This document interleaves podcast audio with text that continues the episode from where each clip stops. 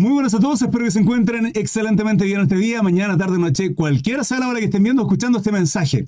Sana doctrina, palabra del Señor. Y en esta ocasión, hermanos amados, el capítulo 5 de Primera de Samuel. Eh, esto se lleva a cabo en el devocional, en las mañanas, recuerden, devocionales a las 8 de la mañana, y 21 a 15 en las tardes tenemos el estudio bíblico. Hoy por hoy estamos estudiando Mateo. Para cuando vean este video, probablemente estemos estudiando otro libro.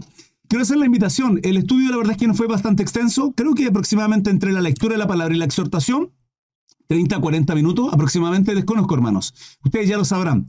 Probablemente ya le aparezca en la plataforma de YouTube eh, y en las plataformas de podcast. No obstante, hermano, estuvimos cinco horas en directo. Cinco horas. Una preciosa jornada, un buen momento muy lindo, conversaciones, preguntas y respuestas. Síganme a través de redes sociales, Instagram, TikTok, Facebook y YouTube. Están cordialmente invitados. Serán bienvenidos, hermanos amados, y bendecidos sin lugar a duda a través de la palabra. Lo que viene es un extracto. Que sea de mucha bendición y edificación para ustedes. Primera de Samuel, capítulo 5, versículo 1. Título. El arca en tierra de los filisteos. ¿En qué quedamos? Quedamos en que se levantan los filisteos contra Israel son derrotados. Eh, el pueblo de Israel, y al ser derrotado, lo que hacen es traer el arca del pacto. Les recordaba que el arca del pacto lo que hacía es, o lo que tipifica en la presencia, lo que tipifica. ¿Qué significa eso, hermano Cris? Ahí sí. Significa que donde está el arca del pacto del Antiguo Testamento estaba la presencia de Dios. No obstante, el que no esté el arca del pacto no significa que Dios no esté. Dios es omnipresente. Tipifica la presencia de Dios. Es un tipo, ¿sí? Vale decir, es un icono de lo que, de donde Dios estaba. Entonces ellos utilizan el arca y lo llevan al campamento para, eh, para obtener la victoria. Hermano, como si fuera un amuleto. Tal cual al día de hoy muchos utilizan el servicio a Dios ir a la congregación y muchas cosas como si Dios fuera un amuleto. Dios no es un amuleto. Estamos consagrados a su voluntad. Hacemos su voluntad. Por eso es importante leer la escritura y conocer cuál es la voluntad de nuestro Dios, la revelación del Padre. Sin embargo, llevan el arca del pacto y aún así son vencidos.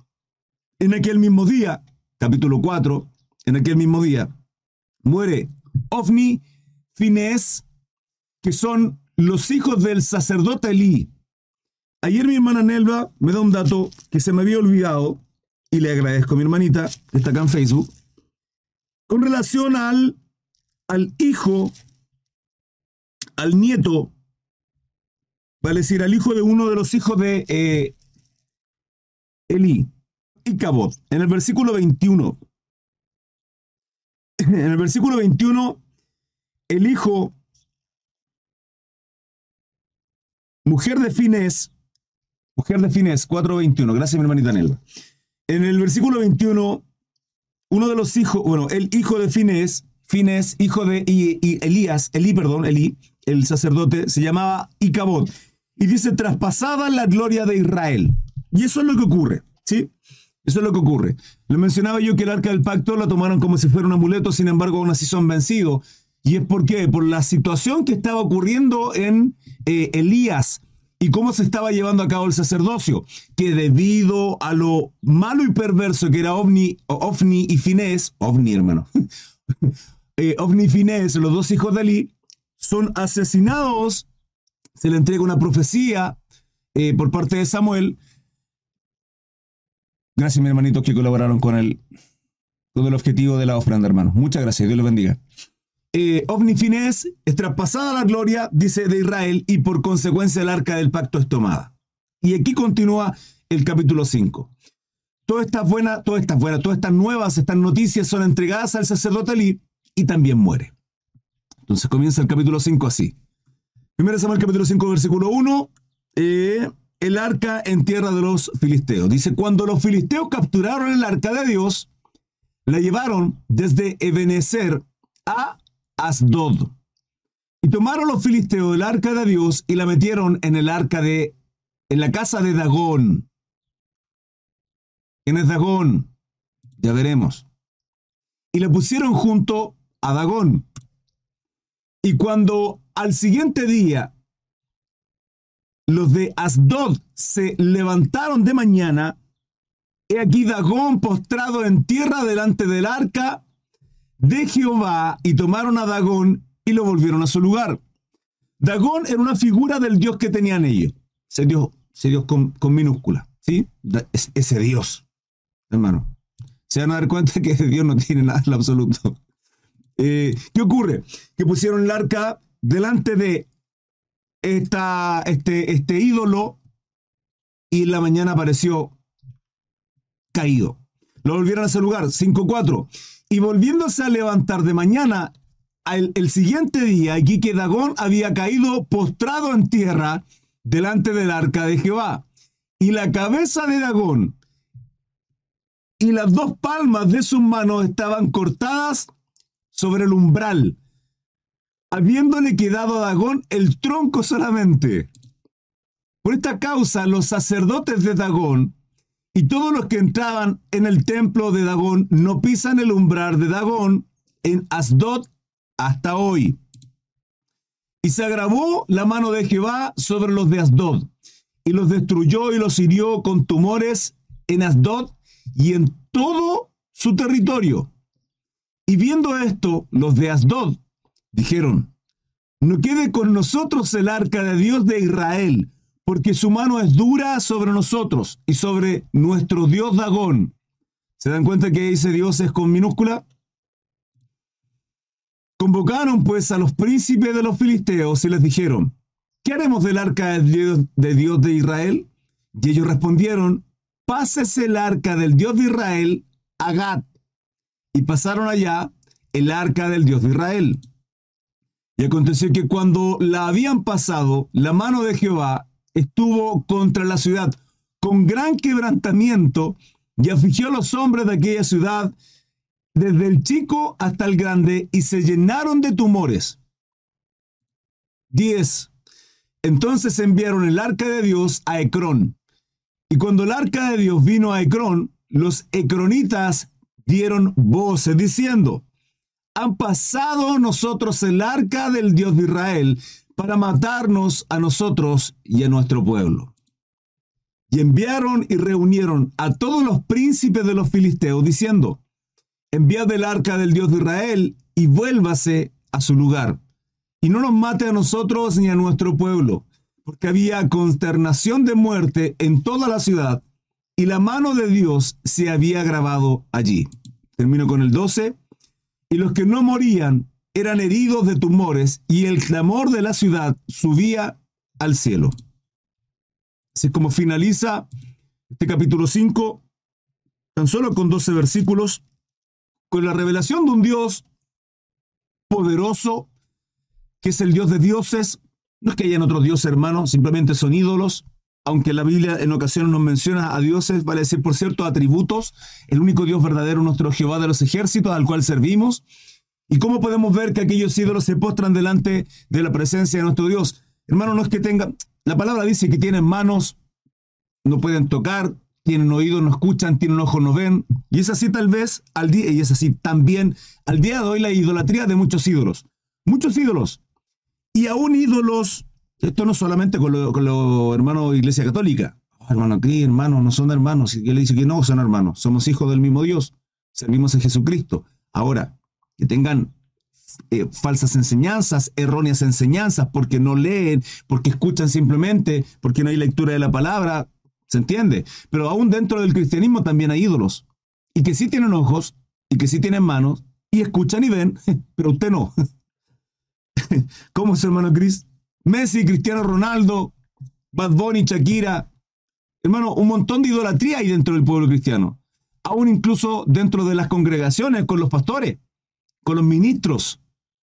Hermano, no, eso no es correcto. No puede ser. Y podemos ver a través de eh, esta situación, y les mencionaba el arca del pacto. El arca del pacto era un cofre de madera revestido de oro donde en su interior, además con una tapa propiciatorio, estaban las, las, tablas de la ley, con los diez mandamientos, estaba mm, la vara de Aarón y maná, ese alimento que caía del cielo para alimentar al pueblo hebreo en el desierto.